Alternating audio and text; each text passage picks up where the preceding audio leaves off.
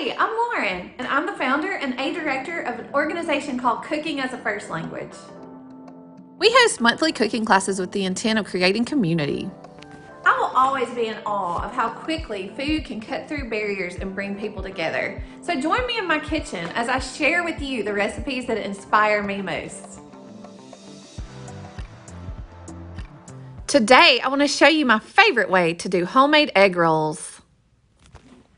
Start by heating a little bit of avocado oil over medium heat in a large pan. And I'm going to add in two large cloves of minced garlic and one half a minced onion. It's about to smell really good in here. I allow the onions and garlic to sweat a little bit and now I'm just adding in two pounds of ground pork. As you're cooking this mixture and it starts to brown, let's add a little bit of soy sauce for flavor and then salt and pepper to taste. Just about all the pink is gone, so I'm gonna go ahead and grab a strainer and strain off the excess water and grease.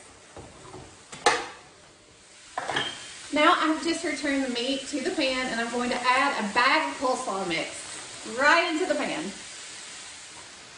Have you ever used a fresh ginger root? Here's how you do it.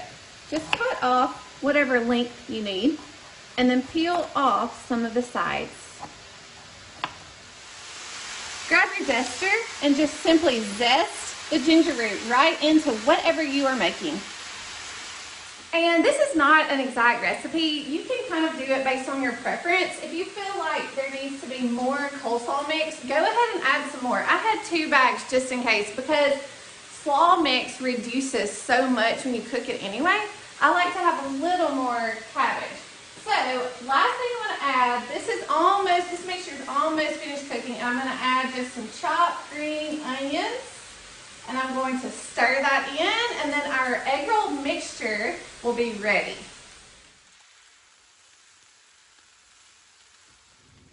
So now we are ready to assemble our egg rolls. I have these Nasoya egg roll wrappers that I'm going to use. So take one sheet of egg roll wrapper, place it on your surface, grab some of the filling, just about two or three tablespoons should do it. You don't want to overfill because you don't want these to explode while you're cooking. Put some water on your fingertips, put a little bit of water on each corner. Now we're going to fold in these two sides just like that and then grab this back side and fold it over and then very tightly we're going to roll until we have the perfect egg roll. There you go. A simple dipping sauce you can do for these egg rolls is half a cup of soy sauce, a couple tablespoons of honey, two cloves minced garlic, and then some sliced green onions right on the top. Oh, and sriracha. Now pan fry them over medium heat in vegetable oil until golden brown.